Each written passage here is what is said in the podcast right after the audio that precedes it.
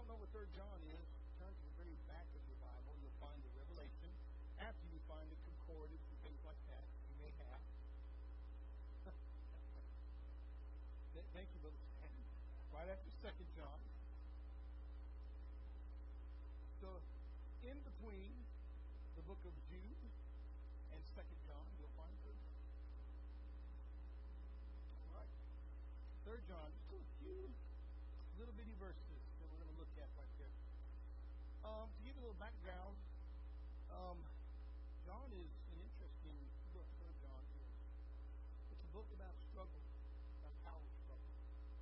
Fortunately, that does happen in a lot of churches, and no stranger to the New Testament churches that even happen there as well. We'll take a look at some of these guys. We're going to spend more time learning tonight than we are preaching. Um, so I want you to think a little bit about what it would have been like to have been John and had churches that you cared for, you loved, and that you were kind of under your watch. Let's say that John kind of filled the role of something we call bishop at the time. Bishop is not just pastor. A lot of people think bishop and pastor are interchangeable, and to a degree they are.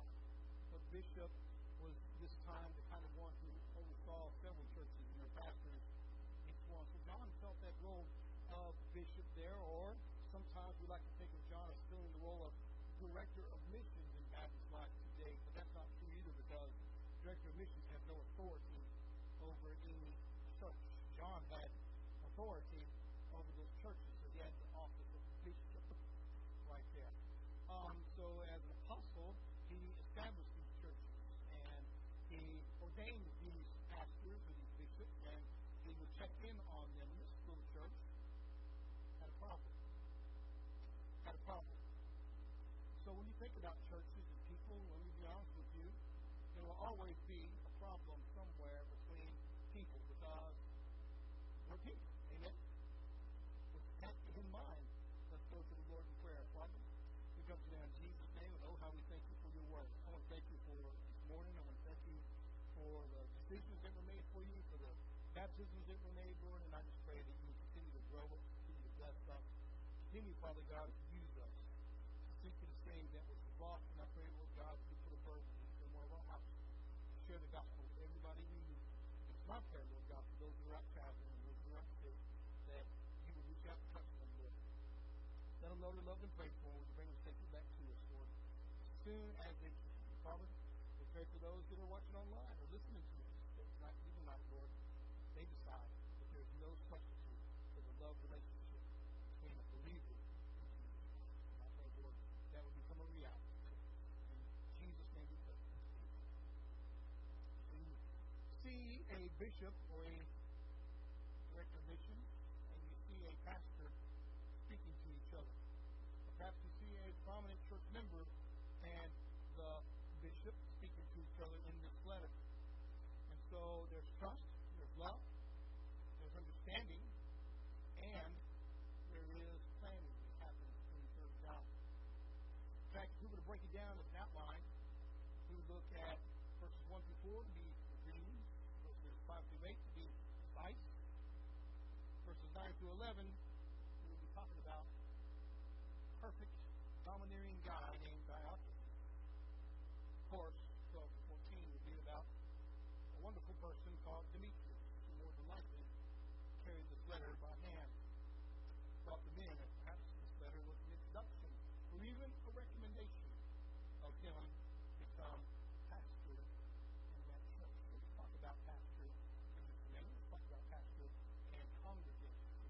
Well, uh, you may not know this, but this happened many, many, many years ago. A man uh, went sailing with another church member, and as they were out sailing, they began talking to each other. They got to know each other. As they began to know each other, they began sharing where each one, one of them worked and what they did for a living. Well, as fate would have it, a storm came.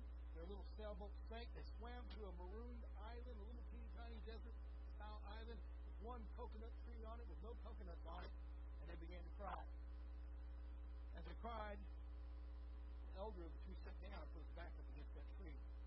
The younger man began stomping his feet on that little bitty spot of sand. Course, the older guy kept looking at him. Finally, the younger guy started crying. He started crying out loud. He said, We're doomed. We're going to die. We're doomed. Of course, the older gentleman said, Why do you think we're going to die? He said, We have no water. We have no food. We have no way of escape here. We're doomed. Nobody knows where we are. The older man said, I'm not worried at all. He said, Why aren't you worried? He said, I make $200,000 a year. This young man took a look at him. And he's like, What does that got to do with anything? Don't you understand? We have no food, no water, no way out of here. Your yearly income means nothing. Said, Oh, yeah? I am a strict believer in tithing. I promise you, my pastor will find me.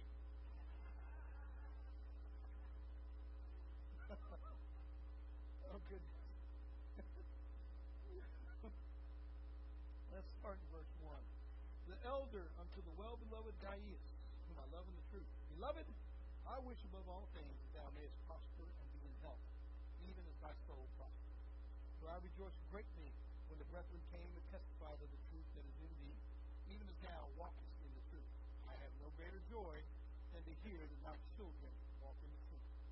Beloved, thou doest faithfully whatsoever thou doest to the brethren and to strangers, which have borne witness to thy charity before the church, whom if thou bring forward on their journey after a godly sort, thou shalt do well. Because that for his name's sake they went forth taking nothing of the Gentiles. We therefore ought to receive such that we might be fellow helpers to the truth. I wrote unto the church by Diotrephes, who loved to have a preeminence among them, receiveth us not. Wherefore, if I come, I will remember the deeds which you do, prating against us with malicious words, and not content therewith, neither doth he himself receive the brethren, and forbiddeth them that would, and casteth them out of the church.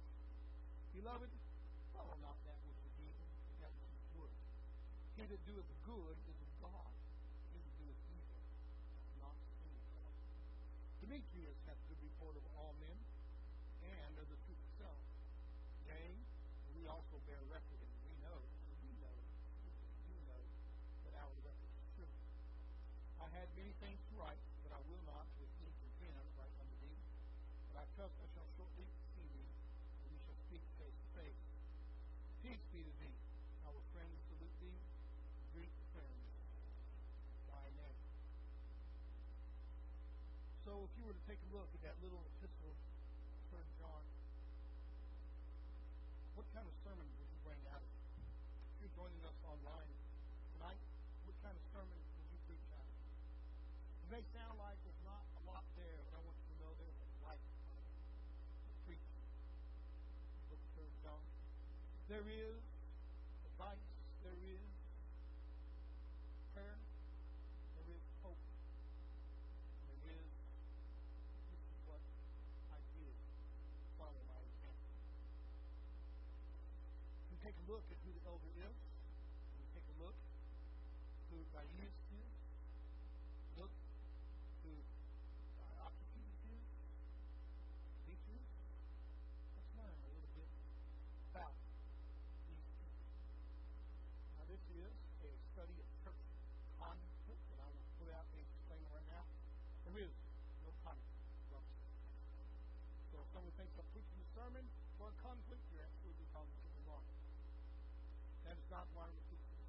I'm preaching this because in my heart of hearts, I believe it's something we can learn from. I believe it's something we should really pay attention to. And not just that. First four verses.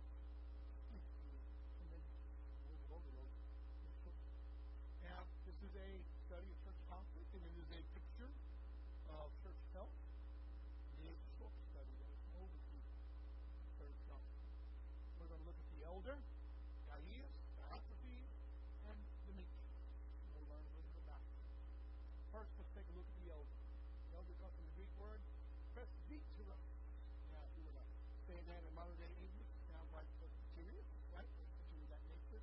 Presbyterian church gets their name from it. The church of the elders, or the elder traditional church is what the Presbyterian church stands on. It is the paradigm of precedent between the elderly, and it's a noun, and it's, of course, specifically an Israelite Sanhedrin. When we're looking at the elder, we're looking at somebody who's spoken to someone with authority. People ask me, who's the elder in your opinion? I believe elder is John. I believe John the apostle. I believe John, who wrote the Gospel of John, John who wrote the Revelation, John who wrote First John, Second John, and Third John were all the same God. Now it's okay for those of you who disagree with me, and it's okay for those of you to say, I think it's a different John. Well, I don't. I think they're all the same God. I like the little similarities I see in the writing style, such things as we know our testimony is true, and things that we see in First John, and things that we see in the Gospel of John. I think they're the exact same person. I think it is John, John the Apostle, John who laid his head on the breast of Jesus at the Last Supper, and John who looked up into his face and said, Lord, who is it that betrays me? So I want to talk a little bit about John the Elder. John, who's grown old. John, who has faced trials, tribulations, persecutions, temptations. John, who has had attempts on his life. John, who will spend the rest of his life on the Isle of Patmos, completely cut off, exiled, just a few miles away from his beloved church.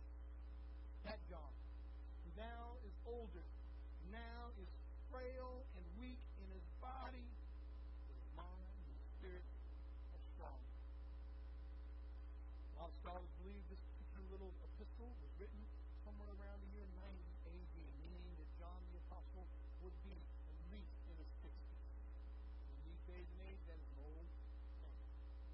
At least in his 60s, but more than likely in his 70s or 80s. That's a long life in this time frame. John is old, John is feeble, but John has seen things. John knows things.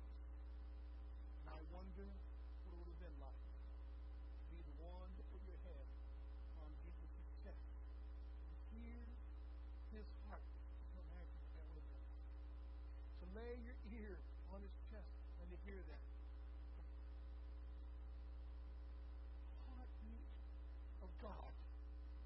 What that would have felt like. What he heard. I wonder if he heard, I love this China, or if I wonder if he heard, for God so loved the world, or I wonder if he heard, John, tell him, I love you. John, the elder, he writes to a person in the church who may be the pastor, who may be someone who's just a, an outstanding member in the church. He writes to a man named Titus. Said before, he's the same author of First John, therefore the same as the author of the Gospel of John and the Revelation. Uh, I believe the writer of Second John. Some characteristics of him, of course, he loved the church. Without a doubt, he does. One, he wouldn't have taken time to write this letter. That's if you read Second John, you'll know a little bit about how much loves the church. If you read First John, you'll know how much he talks about loving each other and loving God. In fact, he reminds us that if you don't love your brother, you don't love God. He directs the church. He wants to see the church prosper. He wants to see the church grow. These are some of his characteristics. Take a look. Titus chapter 1, verses 5 through 9. So John loves the church. So let's take a look what it would be to be an elder. Verse 5 For this reason I left you in Crete, that you should set in order the things that are lacking and appoint elders, uh, the presbyters, in every city as I commanded you. Here is those requirements, those characteristics that that John would have had to exhibit, John would have had to show, and therefore model for the people he wanted to be elders in his church. Take a look here in verse 6 with me. If a man is blameless, I don't you, that's a high standard right there. Come on, say amen. Blameless. When's the last time we've been blameless about anything? I can tell you right now, if you came to my house and played Monopoly with me, you'll find out I'm not blameless. I'm going to do my best to win. Like, what happened to Park Place? What's over in Pastor's Pie? I didn't get there. I don't know. It, it floated over here. No, not true. However, blameless is part of that. Blameless doesn't mean sinless, though, and blameless doesn't mean that you don't have any problems with whatsoever. Blameless means, though, that you can be trusted wherever you go. Trusted when somebody tells you something. Trusted when somebody shows you something. trusted not to do the wrong thing, even though the temptation and the ability is there to do it. You know, there's something to be said about that particular man. That man, you could put a million dollars in his hand, and when you come back, the million dollars is still there. That guy doesn't mean he doesn't have sin in his life. That means he is trustworthy. And the picture we get right here is you're going to be an elder, and undoubtedly John was an elder. He was blameless. Now we know from John's own preaching that there was sin in his life, sin in all of our lives. We could think of some of John's mistakes. If you were to think back to the Gospel of John and to the Gospels themselves, what kind of mistakes did John make? I remember one where John is actually confronted. John and the disciples are confronted by some people, and they actually say, Lord, do you want us to call down fire on them? And Jesus rebukes them. Y'all remember that? Can we think of a few others that John may have had? Did John have any mistakes? Not a lot, though. We always want to point at Peter. Amen, right? We want to point more at Peter. We like to think of John as the writer of God so loved the world that he gave his only begotten Son, that whosoever believes in him shall not perish, but have everlasting life. But John is human, and John, therefore, sin. Sin. Will sin. So when we talk about blame, we're not talking about sin. We're talking about stopping trust. He told you he's going to be in prayer, he's praying. He told you he's going to be studying, he's going to be studying. He told you he's trustworthy, he's trustworthy. Was going to do it, consider it done. That The Bible says husband of one wife. Lord, year 2023, I'm telling you. I'm telling you that particular in my belief thing get me a lot of trouble sometimes.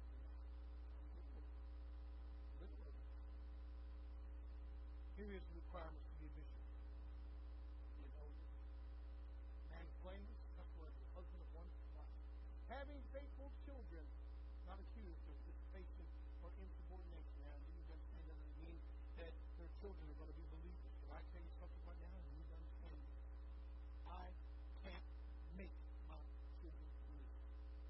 You can't make your children believe. Don't you wish you could? Boy? By God, I would. Let me tell you, I would twist his ears when he said, I believe, and that would be good enough. Wrong. It doesn't work like that. Doesn't work like that. Because if that's all it took, that's what I would do. No, no. Take a look at what it says right here. Faithful children, not accused of dissipation. What does that mean? These are ones that are not around causing trouble in the neighborhood because they know they may not be Christians, but they know dad will get a hold of them and they'll be. He's a blameless man. Insubordination. In other words, he has respect for his elders. Let me tell you, pastor, elders, bishop, if you're watching, should be listening in online. You are expected by God to be the leader of your house. And if your children are running amok, you better get yourself in gear. Because the Bible tells us if you're going to be an elder, your children cannot be insubordinate. That doesn't mean they're not walking up and saluting you. It means they are respectful to mom, to dad, and to the people around them. Of course, we also know children are going to get in trouble sometimes, aren't they? Does that mean that they're not Christians or that the pastor isn't going to be godly? No, no, no. That's not what we're talking about. What it means is that kid knows when to cut out. He knows when to say, I'm dropping this charade.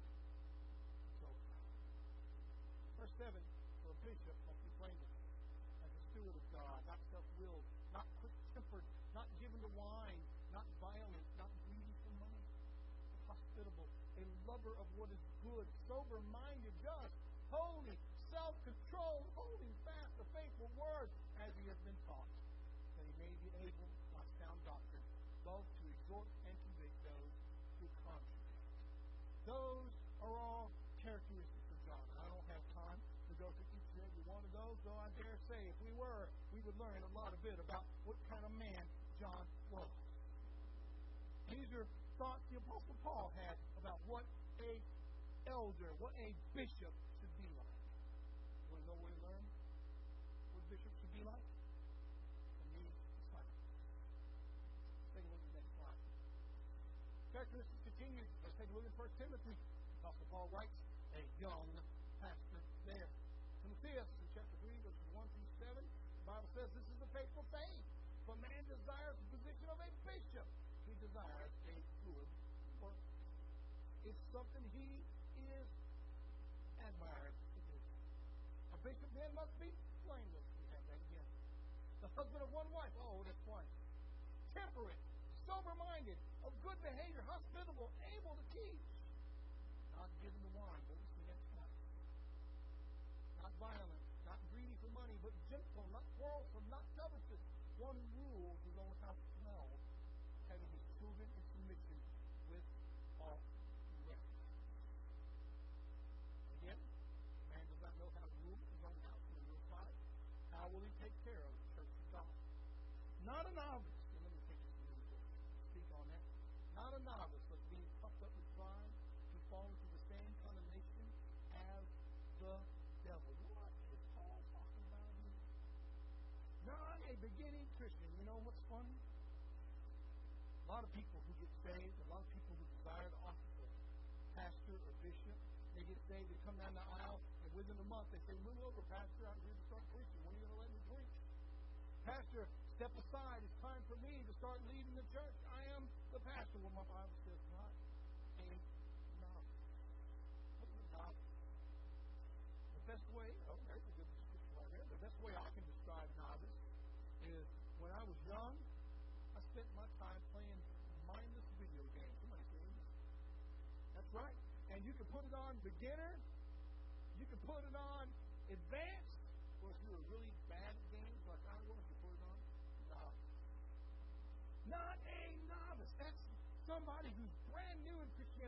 doesn't understand that we are redeemed by precious blood.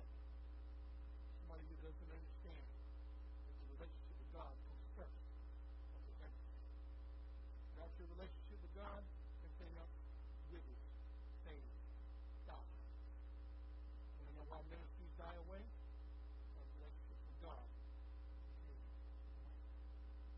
The Apostle Paul says, not a novice. Just being puffed up with pride, he falls the same condemnation as the devil.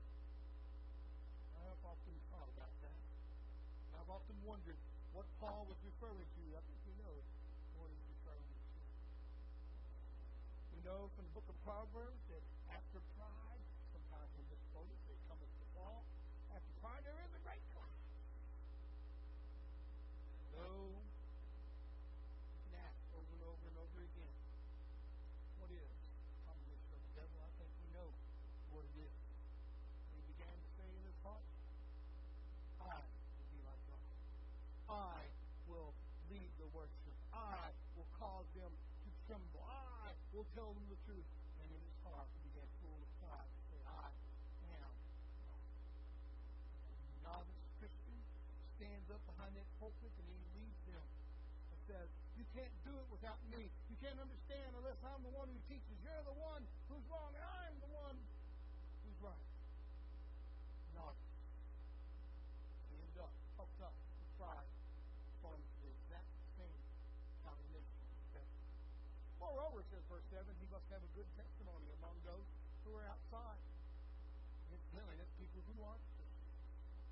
That's why we represent we believe our ministers who come in and ministers who get on our staff and volunteer or paid, we're going to do a background check.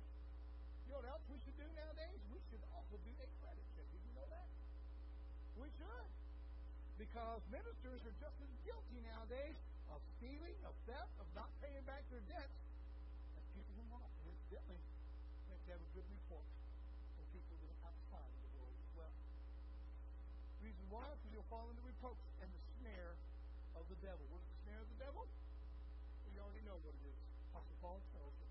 Apostle Paul tells you, flee from the love of money. Stay away from those things. It's a snare. And uh, throw into some of John's characteristics. Take a look at some of them. Let's take a look at Gaius. Greek word Gaius uh, is old enough to be the product of an obscure etymology. But obscure as a format etymology might be, this name then and now must remind us of the familiar Greek noun Gaia,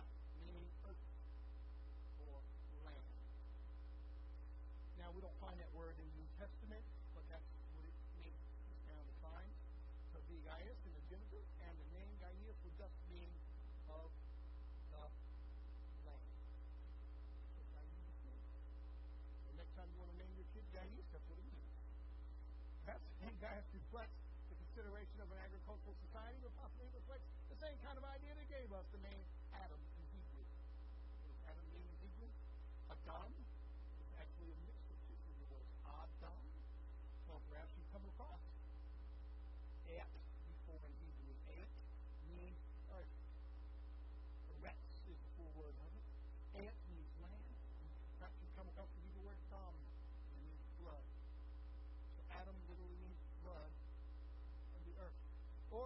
literal in that context, earth creature. Sometimes we translate it a little more loosely. We'll say red man, a red person, and those are acceptable, but they're not quite what it's supposed to be. Adam, Gaius, very similar. Both of them mean made of earthly material. Is the whole picture. Corporal creature. Corporal creature. In fact, Adam would best be translated as earth creature. That's not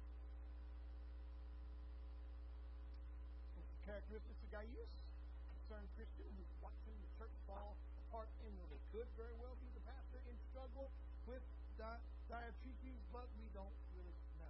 We just know he's concerned. He's watching the church fall apart inwardly, and he's in contact with John. And John is in contact with him. And as the elder, John had authority over the church Gaius was a part of, but the church had obvious autonomy because it could choose its own pastor or bishop. Remember? Episcopalian, this is looking right there, or of course, Presbyter, uh, the superintendents, what all those things mean. They could choose their own teacher. So it did have some autonomy there. They could choose that. Let's find out a little bit about Gaius. He's in struggle with a leader of the church named Diotrephes. But Diotrephes may not actually be the pastor. He may just be a usurper. We don't know. We don't know much about him. Now, stop right there. I want to bring you back to verse 1. Let's take a look at verses 1 through 4. Let's just take a look at what the Bible says here. The elder unto the well-beloved Gaius, whom I love in the church. Let's talk a little bit about John as he writes this letter and he reaches out to Gaius, trusting him to hold the church, to love the church, to be a part of what's happened there. John writes to him and he says, I wish above all things that thou mayest prosper and be in health. I want you to have what it takes. Now, please understand when we read a verse like verse 2 in 3 John, I want you to prosper. A lot of people think that means that we should become rich or we should become wealthy in Christianity, but that is not what John is getting at. What John is getting at is that I pray that you have what you need to make it through this world and this life today. As Christians, God knows, now listen to me for a second, God knows that we need things to make it through. Let's take a look at some of the things that we need as Christians. Number one, we need clothing. Can somebody say amen? I don't know about you, but uh, it will be a very rough day in Robertson Avenue Baptist Church when we decide that clothing is no longer necessary. Right? You know, the prophet Isaiah has a, uh, an issue with that. Remember in chapter 20? God speaks to him and says, hey, you got to completely take your clothes off and go and preach the message and show them by example what's going to happen to you as the Babylonians and the Syrians carry you away naked. He does it for years. Could you imagine listening to that sermon? My point is this, though.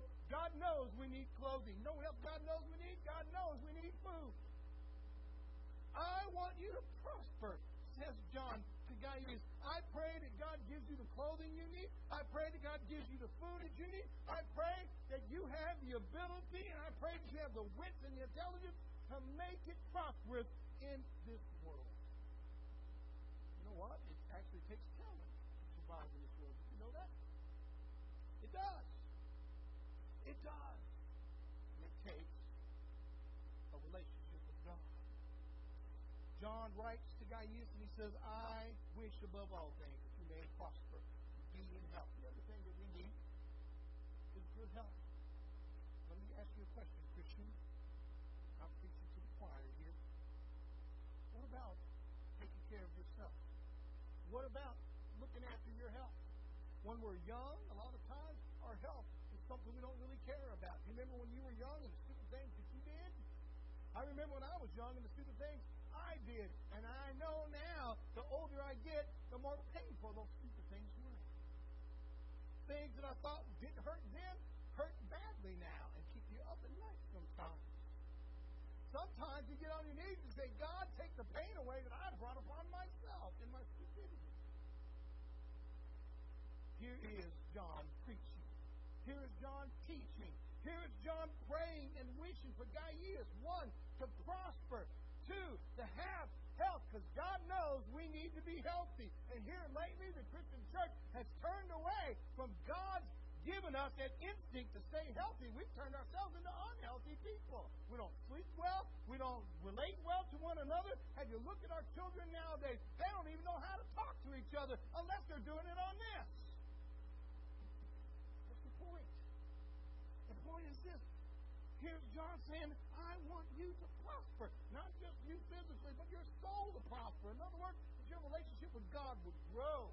That it would go to the point where it is prosperous where your relationship with Jesus Christ will be what you call out for. Look with me in verse 3. For I rejoiced greatly when the brethren came and testified that the truth is in thee, even as thou walkest in the truth. Oh, John says, I rejoiced when brethren came and testified that you are prospering, that you are growing, that you are in that love relationship with God, and that God is using you, God is speaking through you, and God is protecting you in your mission. I rejoice in that. John says, I have no greater joy than to hear that my children walk in truth. Obviously, Gaius is somebody that John led to Jesus Christ. Obviously, Gaius is somebody who learned about that love relationship, and I believe John, being the greatest, to tell us what it would be like to have that love relationship with Jesus Christ. what it would have been like to put your head upon his chest. What it would have been like to outrun Peter to the tomb.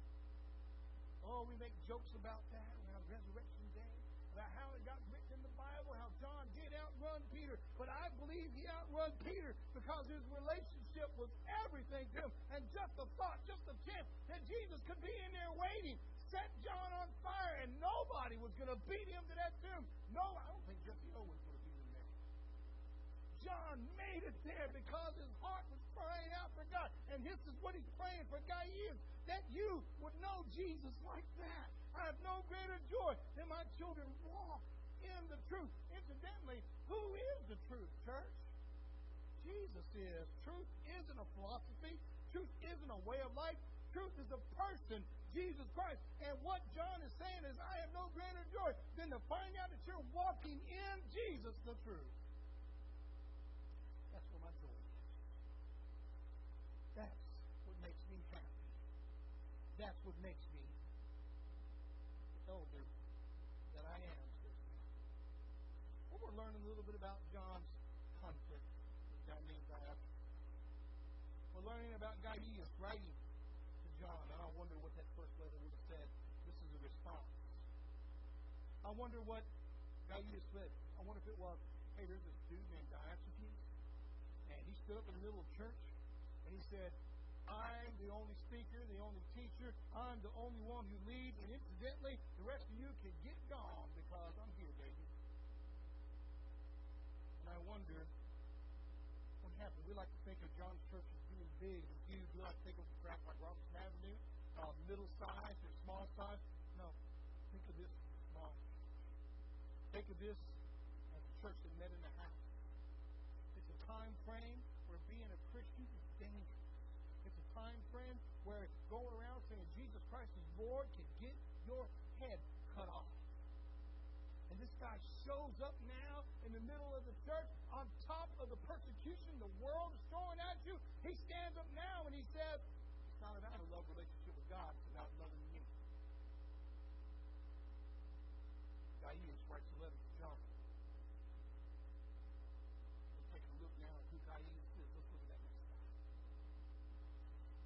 Gaius' characteristics. Let's take a look at Acts 20, 29 to 31. For I know this, said the Apostle Paul, that after my departure, savage wolves will come in among you, not sparing the flock. And I think Gaius is seeing that. This guy named Gaius showing up out of nowhere. A savage wolf coming in among you, not sparing the flock. Also from among yourselves, men will rise up speaking perverse things to draw away the disciples after themselves. And 31. Therefore, watch, says Paul. Remember that for three years I did not cease to warn anyone night and day with tears. I told you. I told you that when I'm gone, when they're gone, when we're old, and when we're broken, and when we're writing letters instead of being there face to face, these people are going to show up and they're going to say things like, You don't need grace, you need law. They're going to show up and say, You don't need morals, you need something else. On, the church evolved in this way of thinking. There's something called indulgences. You know what an indulgence is? An indulgence is where you would go somewhere and somebody had a relic that belonged to John or Peter or Paul or Mary or Jesus. And they would say, Look at this. Put your hands on it. Your sins will be forgiven. Your body will be healed. And before you do that, going to pay you a thousand dollars. That's called an indulgence. And that's where this came from. And Paul tells us there will be these savage wolves. They're going to rise up and they're going to tear the little flock to pieces. Sure did. But the Catholics weren't the only one guilty. Also from among yourselves, says Paul, they're going to rise up speaking perverse things to draw away the disciples. That's those are the ones that say, Come with me. Pastor doesn't know what he's talking those are the ones that rise up and say, Follow me. He's a false teacher. Come with me. We need speaking in tongues. We need healing. We need this. We need that. They're perverse. And they draw them away. Paul says, Therefore, watch. Remember that for three years I did cease to warn everyone night and day with tears. Gaius learned. Gaius has heard. Gaius remembers. Let's take a look at some more of them right there. Diotrephes, though, let's take a look at some of his characteristics. His Greek word, Diotrephes, literally means Zeus. His word means Zeus. It's a son of Zeus or a, a follower of Zeus. Diotrephes, named Zeus in his gender from Dios, corresponds to an ancient root that expresses brightness of sky and clarity of vision. The same root gave us the words Theo and Zeus, meaning God, divine, godly, diva, or deified.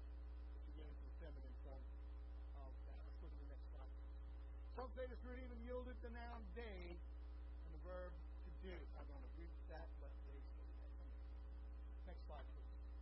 So Diotrephes, the second part of our name, comes from the verb triepho, which means nourish or rest.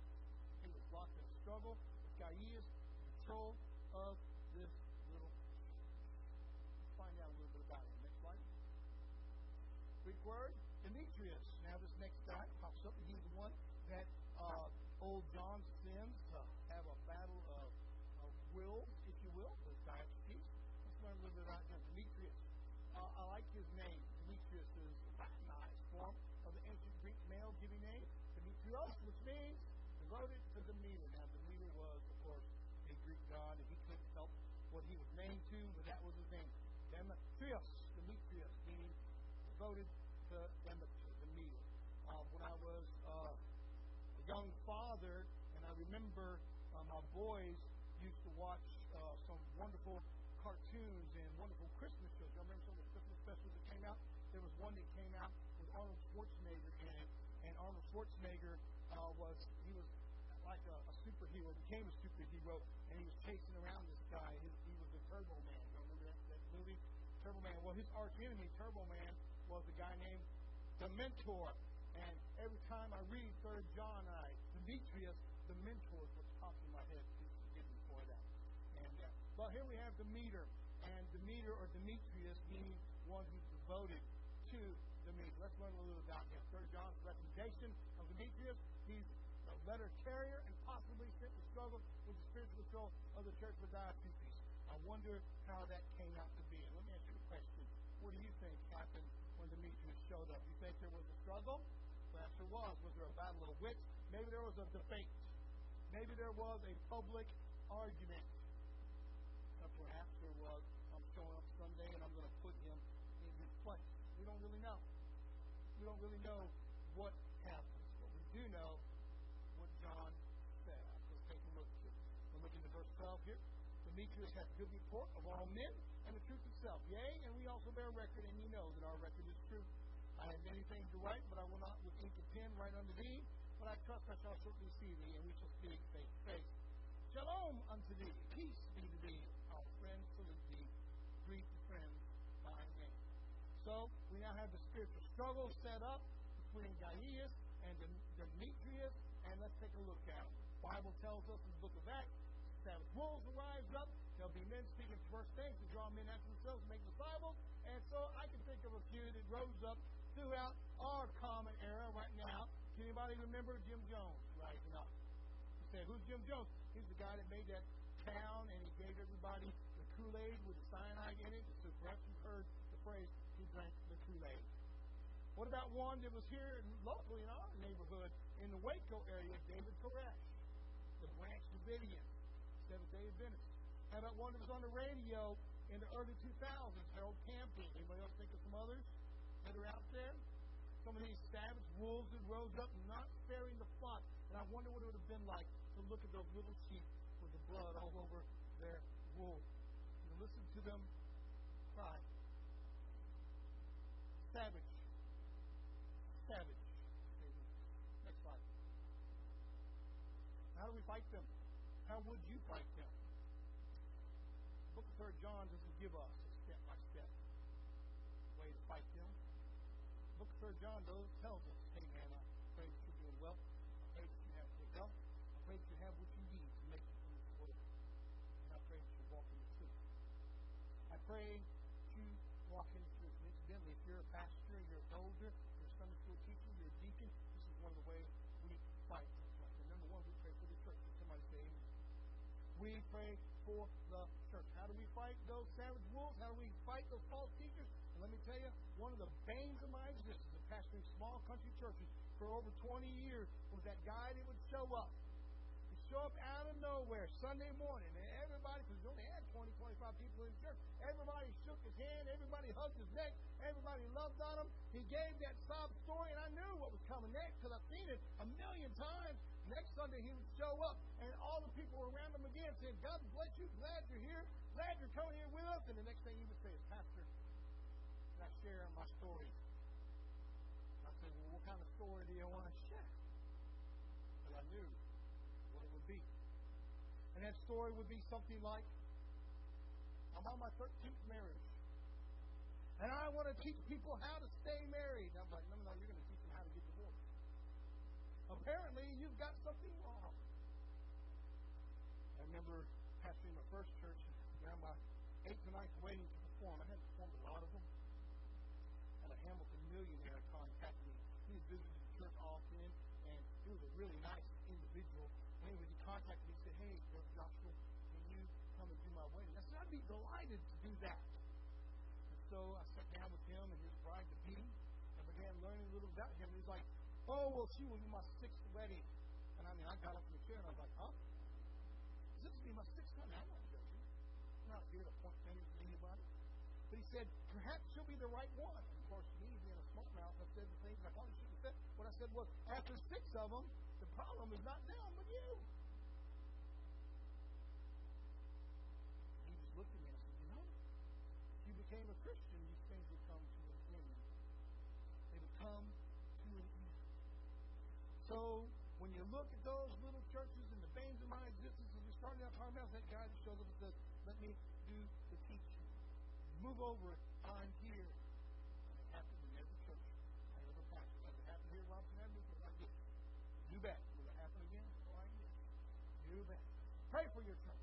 Encourage the pastor and the staff. Tell you what, grab Mark one day and tell him he's doing a good job. Grab Robert one day, tell him he's doing a great job. Grab your deacons, tell them they're doing a good job. Grab your Sunday school teachers, tell them you're doing a good job. Grab your pastor and say, I enjoyed your sermon, whether you did or not. Tell them he's doing a good job. Pray for him. Encourage them. Encourage other church members. When you see them down in the dumps, pray for them. Love them. Put your arms around them and tell them that everything is going to be okay if they will stay in God. You know what else we need to do? Give abundantly. Now, when I say that, I'm not talking about giving money. I'm talking about giving thought, giving love, giving time. You're going to realize inside a church, it's always the same 15 to 20 people that always do everything. Did you know that? a lot of people sit in the pew saying, I wish they'd asked me to do it. I just did. You just got invited. Join in. Get involved. We need you. Those 15, 20 people get tired. Especially after 10, 20 years of doing it. Give abundantly. Don't gossip. Forgive. Oh, somebody's going to hurt your feelings, and you're going to hurt somebody's feelings. Forgive. Serve joyfully. That's how you fight that kind of negative teaching that pops up. That's how you fight those savage wolves. You know, love them to death. Next slide.